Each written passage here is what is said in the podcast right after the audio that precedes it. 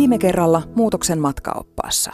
Oli se sitten mitä tahansa, mitä sun pitää jaksaa tehdä tai mitä sä tavoittelet, niin jos sä et ole nukkunut, jos sulla on sieltä pahaa palautumisvajetta, univajetta, niin ei se kyllä onnistu se, mitä sä tavoittelet. Moni kyllä ehkä tiedostaa oireita ja miettii, että no ne kuuluu tähän aikaan. On ruuhkavuosia, on kiirettä töissä, pienet lapset, on sitä väsymystä. Että no kyllä tämä tästä, että sitten kun lapset muuttaa pois, niin sitten helpottaa. Tai sitten kun saatan projektin päätökseen, niin sitten helpottaa.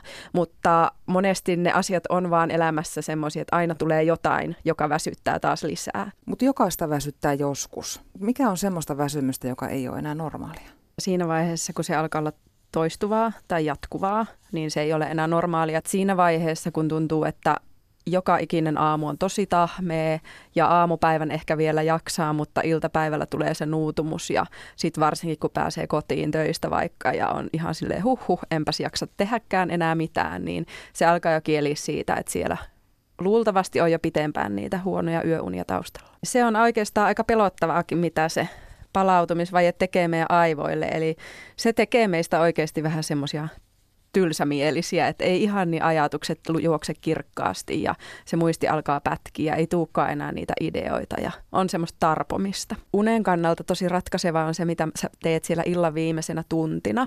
Eli jos sulla on tavoitteena, että sä meet yhdeltä toista, oot unten mailla, niin se mitä sä teet 10 ja 11 välillä, niin se on sitä uneen valmistavaa aikaa. Elämä ei aina mene kuten toivomme. Meillä on lupa ja mahdollisuus vaikuttaa hyvinvointiimme ja valintoihimme monissa eri yhteyksissä, mutta on ymmärrettävä, että elämässä tapahtuu myös asioita, jotka ovat omien voimien ja mahdollisuuksien ulottumattomissa. Monessa yhteydessä käytetään vanhaa tyyneysrukousta, jossa pyydetään tyyneyttä hyväksyä ne asiat, joita ei voi muuttaa, rohkeutta muuttaa niitä asioita, joita voi – ja viisautta erottaa nämä asiat toisistaan. Muutoksen matkaopas etsii kartanlukuohjeita elämän risteyskohdissa. Minä olen Maria Jyrkäs. Tervetuloa mukaan.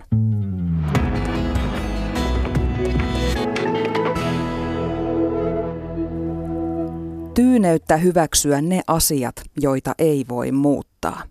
Se on helpommin sanottu kuin tehty. Elämässä tapahtuu paljon sellaista, jota ei voi muuttaa, ja josta tuntuu, että sitä ei voi koskaan hyväksyä. Me joudumme tilanteisiin, joissa meidät pakotetaan meiltä lupaa kysymättä luopumaan rakkaistamme, terveydestä, työstä tai jostain muusta tärkeästä asiasta. Kriisit eivät odota sopivaa aikaa, ne tulevat silloin kun haluavat. Se tuntuu siltä kuin elämä pysähtyisi, kuin mikään ei olisi enää ennallaan. Sitä on vaikea hyväksyä, Mieli pyristelee väkisinkin maailman epäoikeudenmukaisuutta vastaan. Mutta myös kriisi on muutos. Elämä jatkuu senkin jälkeen. Tästä on puhumassa muutoksen matkaoppaan tämän kerran vieras psykologi Marika Ketola Mieli rystä. Tervetuloa. Kiitoksia. Mitä me tarkoitetaan, kun me puhutaan kriisistä? No, sillä tarkoitetaan aika monenlaisia tilanteita, mutta ehkä jos, niin kuin nyt viittasit tähän tämmöiseen ikään kuin yllättävään muutokseen, epätoivottuun menetykseen, niin semmoiset on esimerkiksi kriisejä. Niin sitten on erikseen tämmöiset ikäkriisit ja elämänvaihekriisit. Joo, ne on sellaisia, mitä, mitä niin kuin me elämässämme kohdataan, jotka liittyy ihan ihmisen kehitykseen, kasvamiseen, vanhenemiseen, kuolemaan. Jos me nyt äh, keskitytään tänään näihin tämmöisiin yllättäviin, ei-toivottuihin kriiseihin, jotka muuttaa elämän suuntaa, halusimmepä tai emme, niin millaisia tunteita ihmisessä liikkuu kriisin ensihetkinä, kun se leviää tajuntaan, että nyt kävi näin? No, mulle tulee mieleen ensimmäisenä semmoinen hyvin voimakas kipu ja sitten semmoinen mahdottomuus käsittää sitä todeksi että on niin mahdotonta mieltä, että se on tapahtunut. Ja sitten on se kipu ja nämä niin jotenkin epäuskon ja kivun ehkä vaihtelu voisi olla yksi, yksi, miten sitä ehkä voisi kuvata. Kuinka nopeasti tulee sitten ymmärrys siitä, että okei, tämän jälkeen elämä on toisenlainen kuin ennen tätä? En tiedä, mutta varmaan vähitellen joka tapauksessa. Että, että kyllä monet läheisensä äkillisesti menettäneet kuvailee, että – vielä pitkänkin ajan jälkeen siitä läheisen kuolemasta, niin tulee sellaisia niin kuin kohtia, jossa se kipu tulee semmoisena, että sen aina sitten taas uudestaan käsittää tapahtuneeksi. Että se varmaan niin kuin, mitään semmoista erityistä aikaa ei ehkä voi sanoa, mutta kyllä puhutaan semmoisesta shokkivaiheesta silloin, kun on kokenut jotain erityisen järkyttävää, joka sitten kestoltaan tietysti vaihtelee, vaihtelee mutta että se ei ole kovin pitkä. Että kyllä se alkaa sitten ikään kuin realisoitua. Kuinka usein läsnä on semmoinen tunne, että mä en selviä tästä?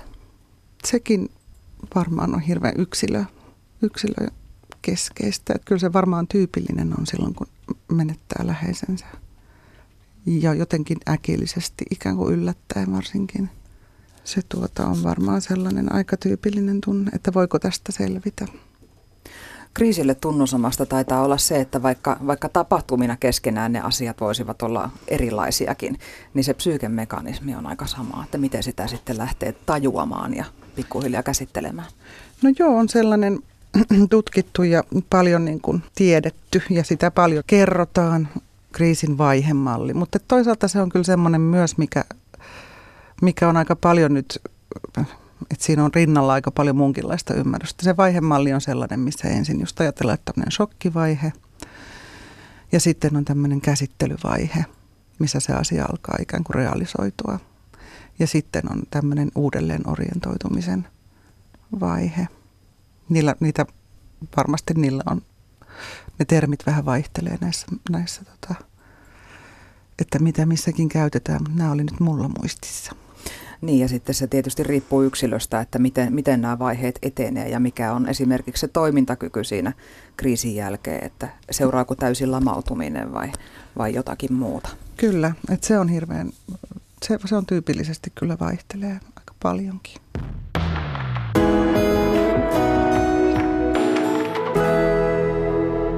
Radio Suomi. Kriisi on muutos, niin kuin monet muutkin elämänmuutokset, mutta kun yleensä muutos tulee sillä lailla, että, että me valmistaudumme siihen tai me ehkä jopa haluamme sitä, tehdään asioita, että saataisiin mm. muutos aikaiseksi, niin kriisi toimii päinvastoin. Muutos tulee ensin ja sitä ei voi valita. Ja sitten mm. sen jälkeen alkaa vasta se prosessointi ja sopeutuminen. Voiko ikinä valmistautua kriisiin? No niin, se on vähän, sit menee sellaiseksi vähän filosofoinniksi ehkä, mutta että tuota, kyllä varmaan on ihmisiä, jotka pystyy aika realistisesti mieltämään itsensä tilanteissa, joissa he olisivat menettäneet jotakin itsellensä tärkeää. Jotenkin, että varmaan sekin vaihtelee.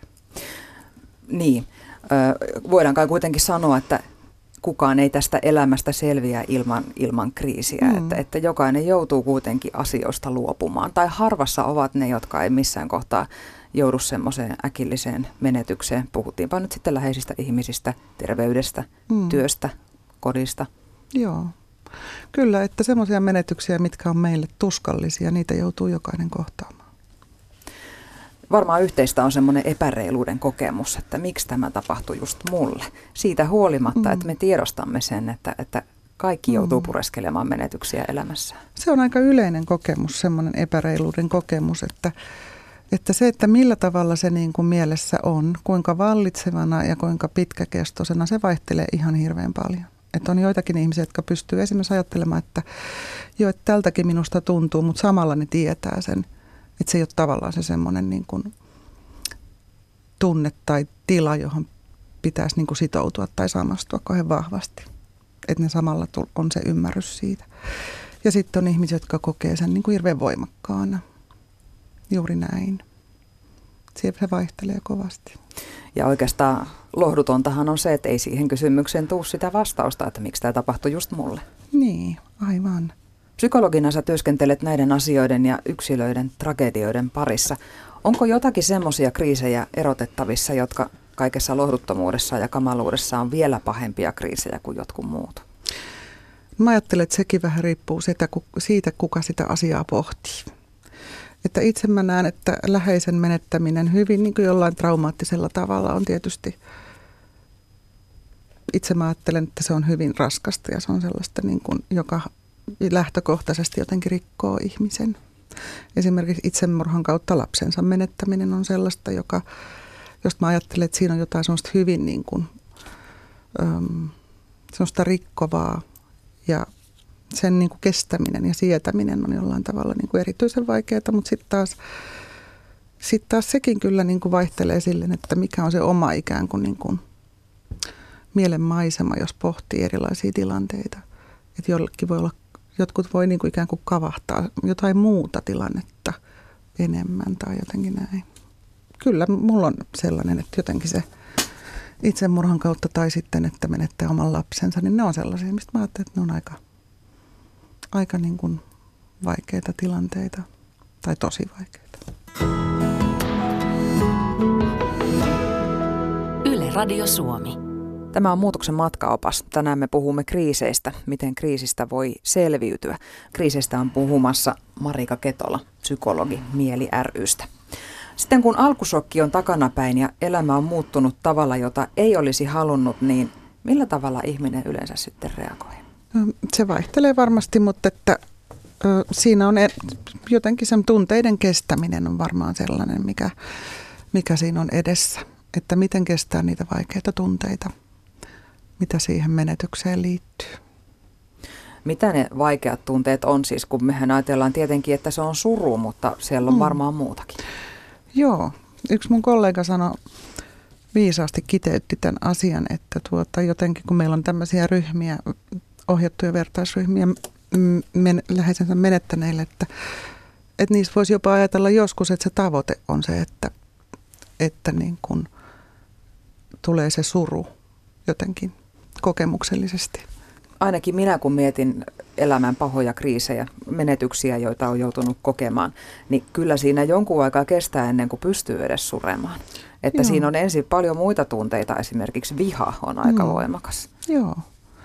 Joskus se voi olla semmoinen, sellainen, joka niin kuin vähän suojaa siltä.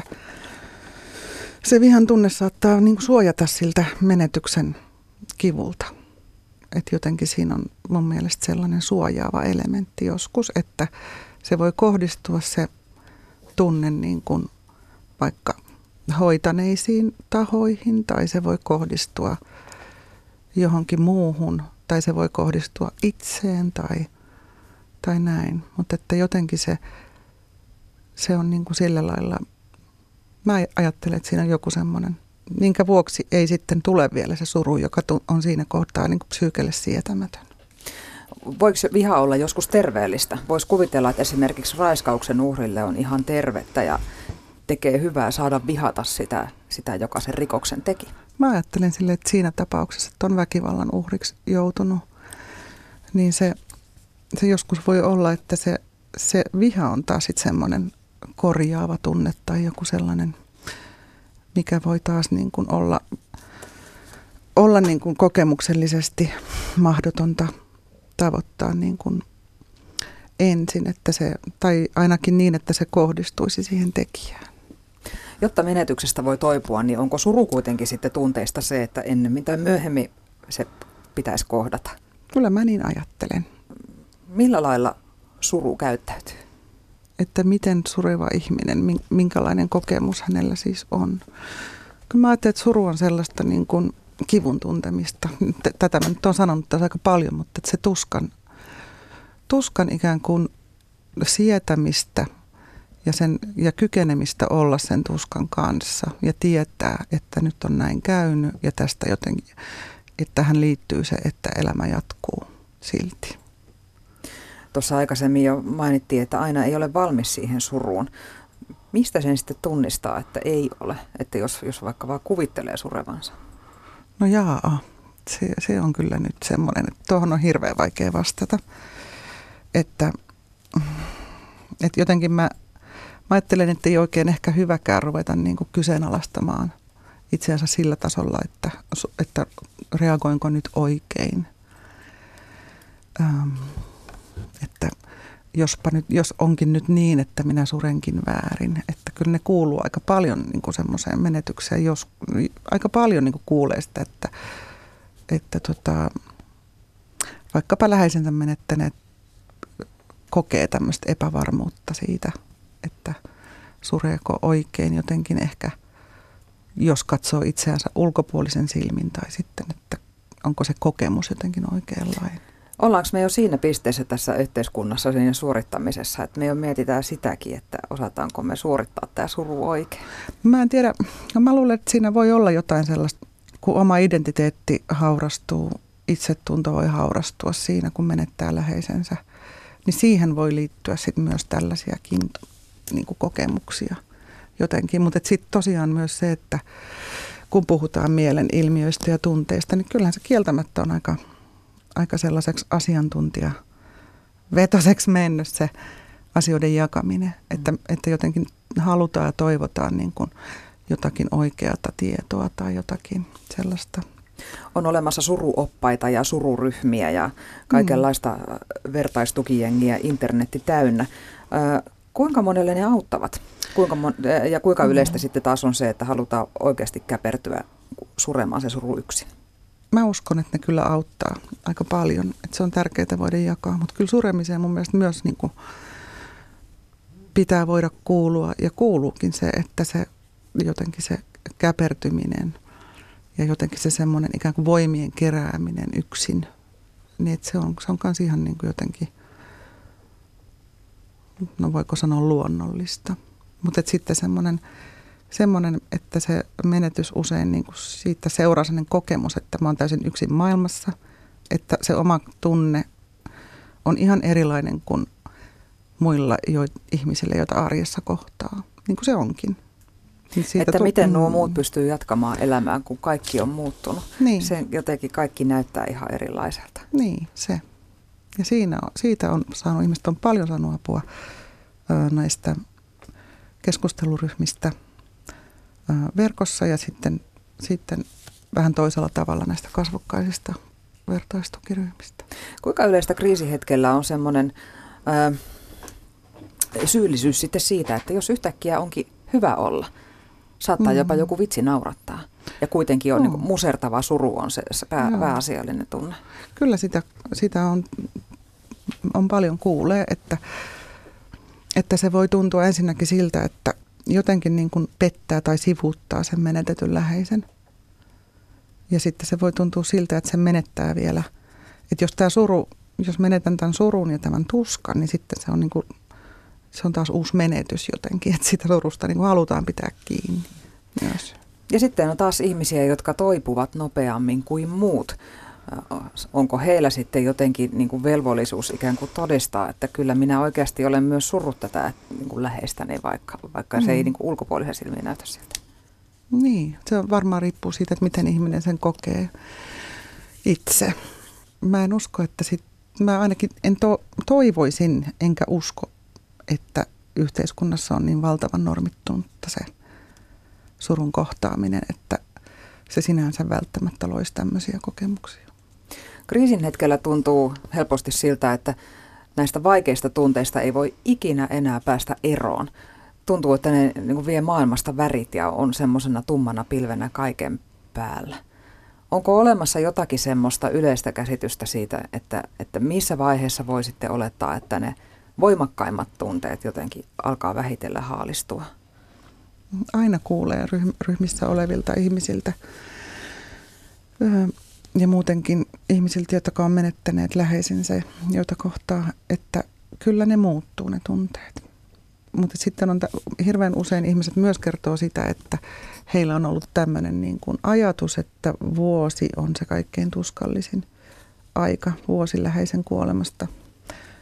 Mutta sitten joillekin se vähän niin kuin vielä tekee ehkä raskaammaksi sitä, sitä, jos kun se vuosi on takana ja sitten tuntuu, että kuitenkin on jotenkin vielä semmoisessa aika isossa tuskassa, niin sitten se voi, niin kuin, se voi joskus tuottaa semmoista toivottomuutta.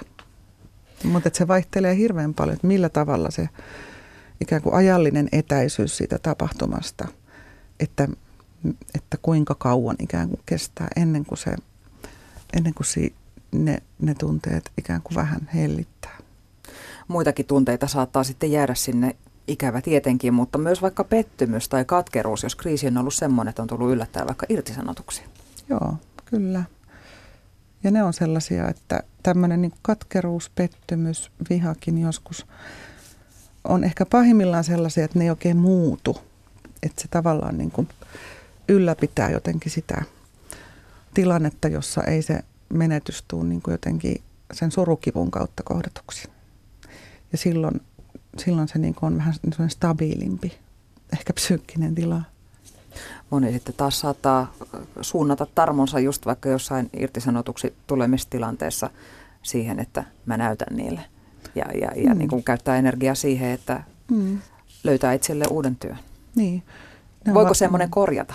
Totta kai, kyllä, ehdottomasti. Se on vaan se, että ne matkat on aina niin erilaisia. Että mitä, mitä kaikkea sitten niin kuin, että siihen, kaikkeen ei aina siinäkään voi itse vaikuttaa. Sitten vaatii aina uusia sopeutumisia ja uusia niin kuin jotenkin oman identiteetin miettimisiä ja näin.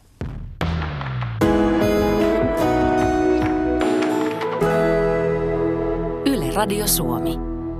Muutoksen matkaopas puhuu tänään kriiseistä. Niihin me kaikki elämässämme joudumme, halusimme tai emme, ja kriisikin on muutos. Tosin siinä se tapahtuma tulee ensin ja sitten se muuttuminen alkaa vasta sen jälkeen. Marika Ketola Mieli rystä on vieraana. Sanotaan, että se mikä ei tapa, se vahvistaa. Onko se aina niin? Niin, joo. Mä ajattelen sille, että se mistä selviää jotenkin niin, että voi mieltää selvinneensä, niin sehän vahvistaa mutta että se ei ehkä ole sama asia kuin tämä. Niin kuin kyllähän se joskus saattaa tuntua siltä, että okei, se ei tappanut, mutta melkein tappo. Mm, joo, kyllä. Niin siinä kohtaa tuommoinen ei välttämättä hirveästi lohduta. Ei ole, se on aivan, aivan näin, että ehkä se on, niin sitä on aika vaikea liittää, liittää nyt tähän, tähän tota, kriisin kokemukseen tätä, tätä lausetta itse asiassa. Mm, vaikka usein just siinä niin. yhteydessä se nimenomaan nostetaan niin. lohdutuksessa esille. Mutta viime vuosina on puhuttu aika paljon resilienssin käsitteestä kriisien mm. yhteydessä. Mitä se tarkoittaa? Puhutaan sellaisesta yksilön tai yhte- ryhmä, vaikka perheen tai yhteisön, mutta jos nyt vaikka yksilön, puhutaan semmoisesta niin kuin palautumiskyvystä, siitä, että miten semmoisen niin kuin valtavan määrän stressiä, valtavan määrän niin kuin tällaista painetta voi sietää ja silti ikään kuin toipua siitä psyykkisesti toimintakyvyltään ennalleen. Ja tässä on meillä sitten yksilöllisiä eroja paljon. On joo, on. Kyllä. Kerro vähän, että minkälaisia, niin kuin, minkälaisia ovat ne ihmiset vaikka, joilla on hyvä resilienssi? No tutkimusten mukaan on kai niin, että se voi liittyä perimään ja se voi liittyä ja liittyy sitten myös tämmöiseen niin kuin turvallisiin kiintymyssuhteisiin ihan siitä varhaislapsuudesta lähtien. Ja se liittyy sitten semmoiseen niin kuin ikään kuin turvalliseen kehitykseen, jossa lapsella sen kasvaessa on semmoinen niin kuin vanhemmuus tai ympäristö, joka tukee, tukee ja suojaa ja jotenkin jäsentää sitä lapsen kokemusta – vaikeassa tilanteessa, ettei jää yksin ylivoimasten, ylivoimasten asioiden kanssa, mutta se voi tarkoittaa monenlaista lapsuutta, että se ei aina niin kuin tarkoita, että olisi särötöntä tai jotenkin kriisitöntä. Tai Tulee jo lapsena se luotto, että vaikeista asioista voi selviytyä. Joo, kyllä. No voiko sitä resilienssiä kehittää aikuisella? Sanotaan, että sitä kyllä voi ja siihen varmaan monenlaisia menetelmiäkin, niin kuin, voiko nyt sanoa markkinoidaan, mutta että semmoinen niin kuin empatiakyvyn, ymmärryksen, itsensä, maailman tunteminen. Voisi ajatella, että ne on sellaisia. Hmm. Vaikka voi toisaalta ajatella myös niinkin, että sitten kun se niin iso pammaus osuu kohdalle, niin eipä sitä sitten tiedä, että se on vähän niin kuin sattuman kauppaa, niin. että miten sitä sattuu selviämään ja ketä silloin on ympärillä. Ja, Sepä se. Mm. Et sitähän ei tiedä, me ei tunneta vielä itseämme useinkaan, tai monesti me varsinkaan nuorempana ei ihmiset vielä tiedä, jos ei ole kohdannut, että mi, minkälainen minä sitten olen. Toisilla on kuitenkin elämässä huonompi tuuri kuin toisilla. Että mm. Kyllä mä väitän sen, että on ihmisiä, jotka joutuu kohtaamaan enemmän kriisejä kuin keskivertoihminen. Totta kai. Ni, niin voiko tässä sitten käydä niin, että, että tavallaan se selviytyminenkin kehittyy siinä sitten kriisistä toiseen, että jos on ollut vaikea elämä, niin, niin selviytyy paremmin, kun on mm. ikään kuin joutunut treenaamaan sitä kriisissä oloa, vai voiko siinä sitten käydä päinvastoin niin, että, että niin kuin jokainen uusi kamala, mm. vaikea tilanne vaikeuttaa mm. sitä jaksamista? Mä luulen, että se ei ehkä ole niin kiinni siitä välttämättä sitten, että niin, tai että, että sekin liittyy varmaan siihen, että, joka, että vahvistaako se jotenkin tai auttaako ne, niin, kuin, niin se liittyy vähän siihen, että miten aikaisemmista on palautunut ikään kuin, tai miten aikaisemmat, niin kuin, miten on sopeutunut aikaisempiin muutoksiin ja menetyksiin. Miten on niin kuin selvinnyt semmoisesta tilanteesta, mistä ehkä jossain vaiheessa on ajatellut ensin, että ei tule selviämään. Ja miten niistä sitä aidosti on selvinnyt. Niin sellainen ehkä on. Mm. Varmaan voi olla kahta lajia silleen just, että okei, kyllä minä tästäkin selviän. Tai sitten, että tästä mä en enää selviä. Niin, varmasti. Ja mä, mä ajattelen että tuollaiset ajatukset vaihtelee.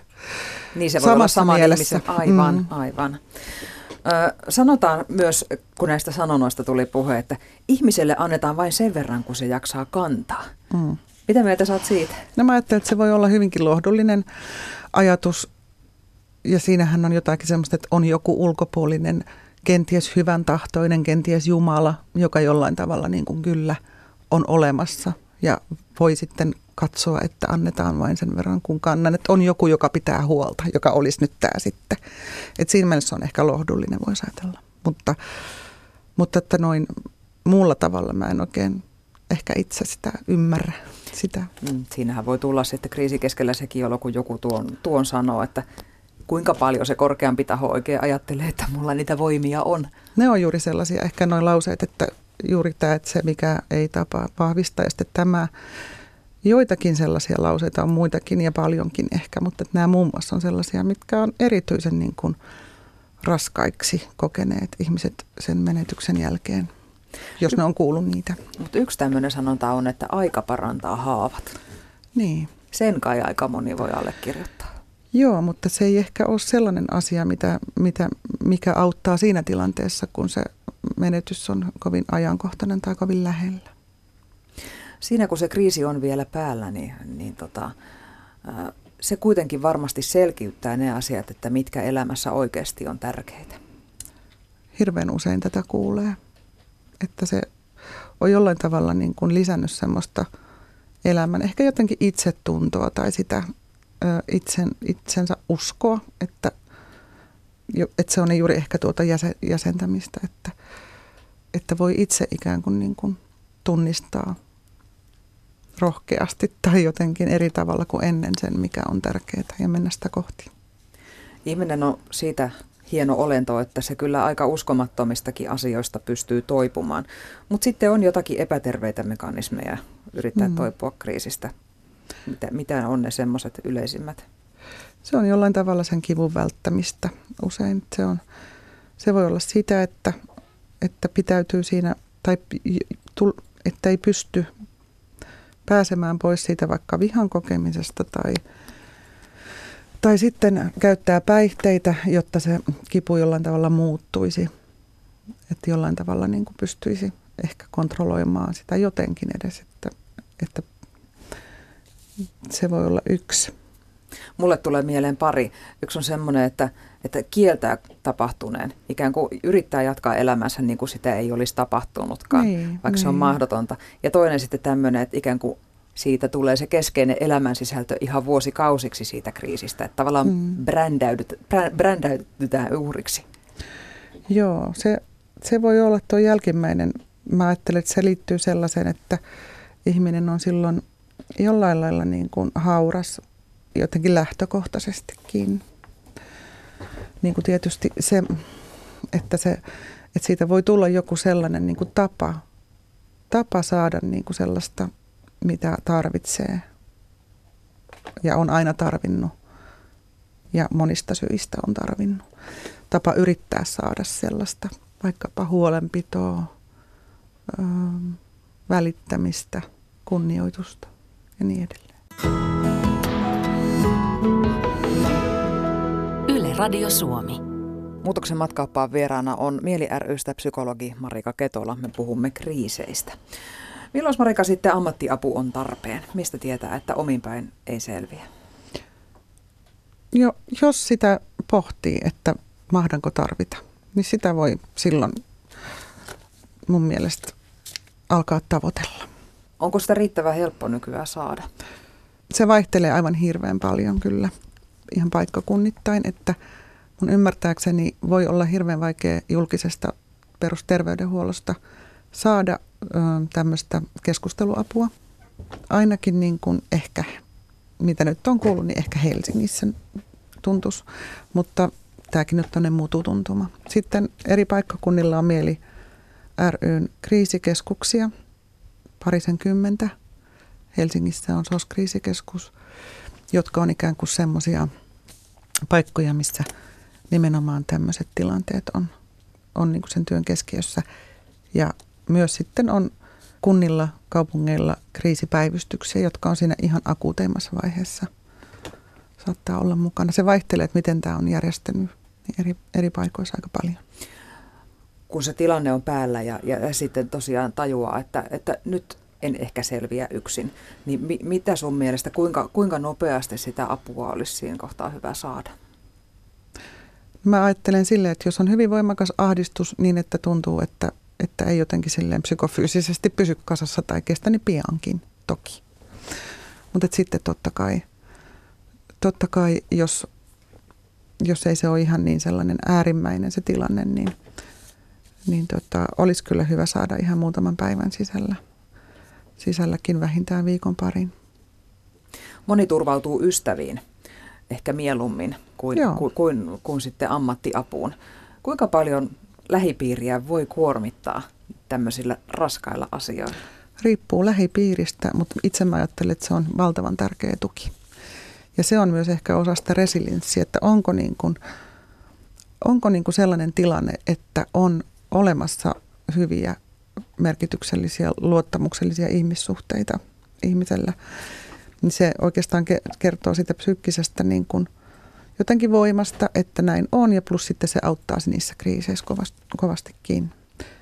Ja jotenkin se on ehkä sitten sellainen kysymys, mikä niin kuin oikein, jos on hyvä, hyvä niin kuin ihmissuhde, se tulee ehkä käsittelyynkin, että tuntuuko tämä susta rasittavalta, että mä mä on, tarvin niin paljon kuulevaa korvaa vaikka tai näin. Ja, ja tota, sitten voi niin kuin ihan, on mahdollista ainakin teoriassa käydä sellainen rakentava keskustelu sitä tarvittaessa sitten.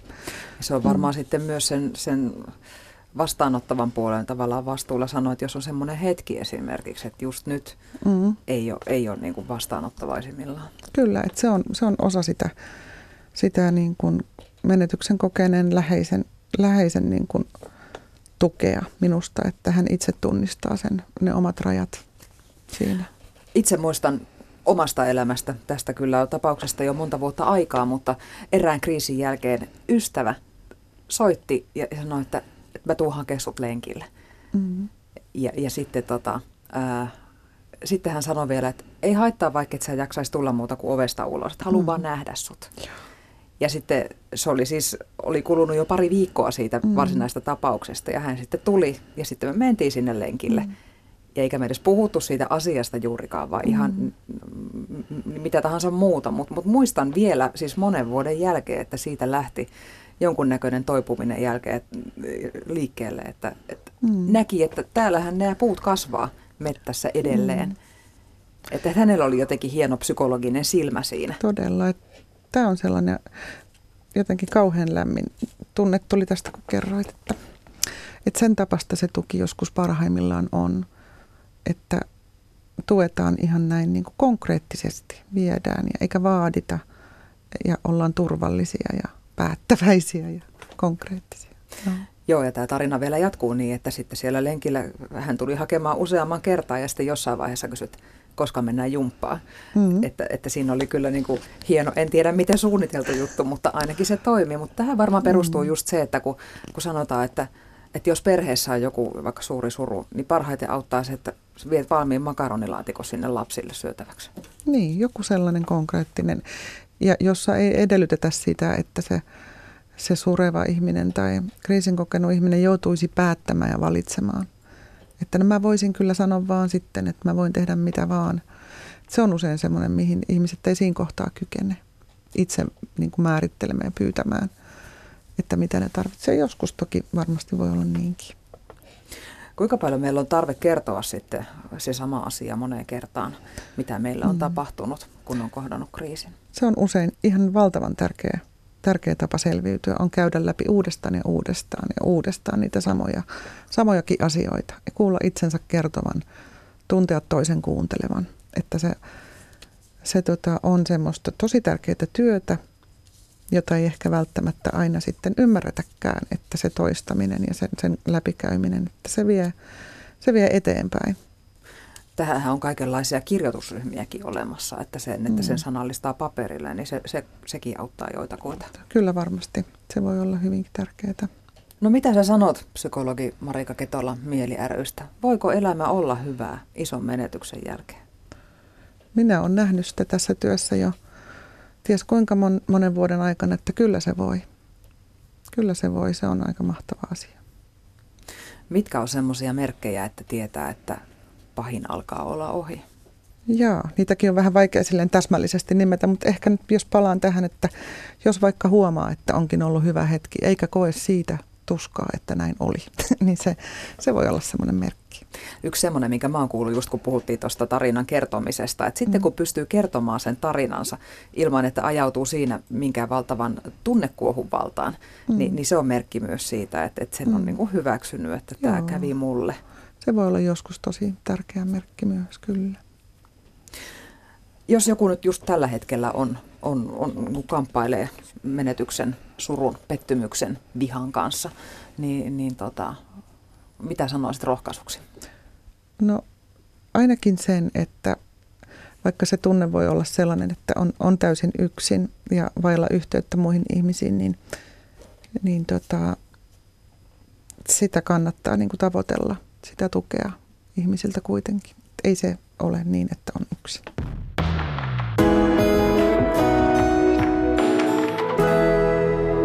Yle Radio Suomi. Marika Ketola, psykologi Mieli rystä on vielä täällä studiossa. Muutama viesti käydään tässä läpi ja tässä ensimmäisessä äh, kirjoittaja äiti 55 nimimerkillä kertoo, että opiskelemaan lähtevä poikamme kuoli työtapaturmassa ja kyseessä oli äh, viestilähettäjän mukaan työsuojelurikos. Äh, ja, ja mies on ollut sitten samoihin aikoihin vaikeassa sydänleikkauksessa. Voimat loppu, mutta piti jaksaa ja hoitaa asioita ja oikaista vääriä lausuntoja. Uskomatonta, mihin kovan surun keskellä pitää venyä. Ihminen jää tosi yksin autajaisten ja ensijärkytyksen jälkeen. Tämä viesti jatkuu vielä, mutta pointti tulee kai juuri tässä, että, että siinä samalla sitten, kun, kun on niin kuin pahimman surun keskellä, niin usein kriisissä on se, että pitäisi kuitenkin pystyä toimimaan. Mm kuinka, kuinka helppo se suorituskyky on sitten kaivaa siinä, kun pitäisi toimia ja järjestää ja, ja, ja saman aikaan on suru mm. päällä?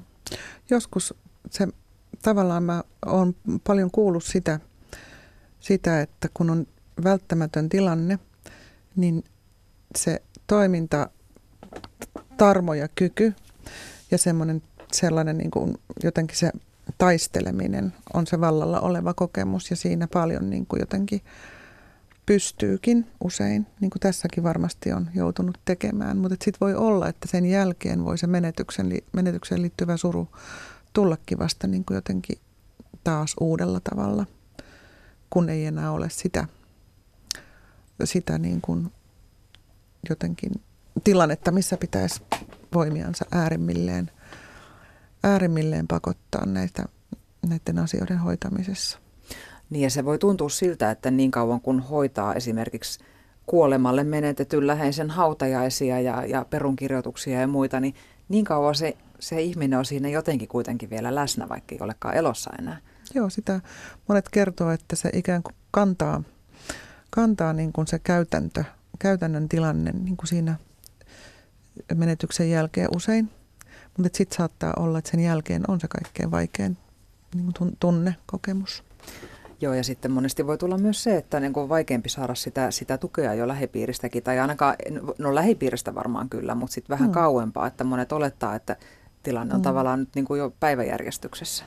Joo, siis se ei ehkä välttämättä ole sellainen aktiivinen oletuskaan, että nyt pitäisi sinun olla jo tavallinen, vaan se on se oma, että, että kun jos ei se ole kovin lähellä itseä se menetys näillä arjen vaikkapa työkavereilla tai ketä sitten onkaan, niin se ei vaan ole sillä lailla enää mielessä. Ja se taas voi tuntua tosi tuskalliselta sitten sen menetyksen kokeneelle.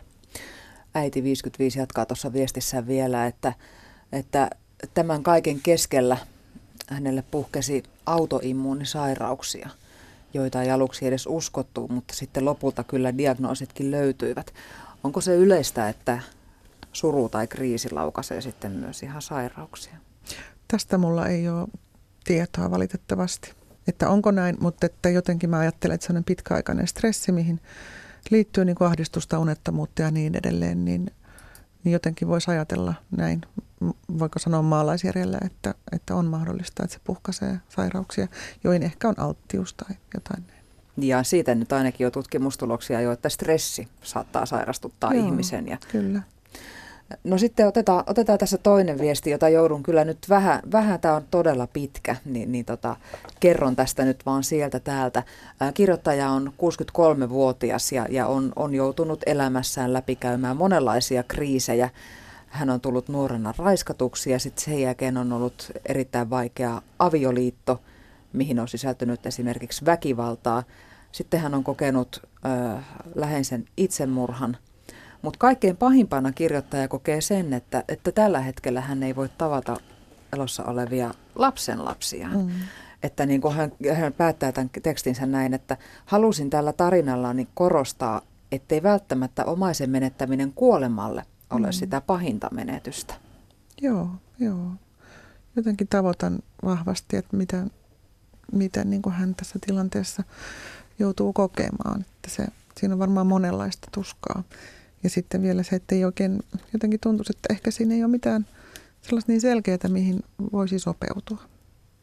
Niin, kuolema esimerkiksi on sellainen, että, mm. että niin kuin, tilanne on tämä. Siit, mm. Siinä ei ole neuvotteluvaraa. Joo, joo.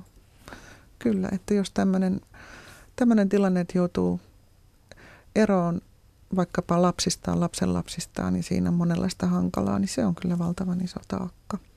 Ja jos kriiseistä puhutaan, niin kyllähän se joillakin on esimerkiksi avioeron yhteydessä, mm. jossa se, joka sekin on kriisi, mm. niin siitä saattaa seurata sitten myös niin kuin kriisejä lasten suhteen, jos ei ole mahdollisuutta tavata. Et niissä on jotain sen kaltaista, että se siitä sopeutumisesta sen, sen kaltaiseen kriisiin, niin se, se, siinä ehkä on jotain sellaista, niin kuin ei ole niin täysin itsestä, tai no ei, eihän se aina koskaan ole täysin itsestä kiinni, mutta on jollain eri tavalla itsestä kiinni se, että miten, miten se, se sopeutuminen tai elämän jatkuminen sitten tapahtuu. Kiitoksia käynnistä vielä kerran muutoksen matkaoppaassa psykologi Marika Ketola Mieli rystä. Radio Suomi.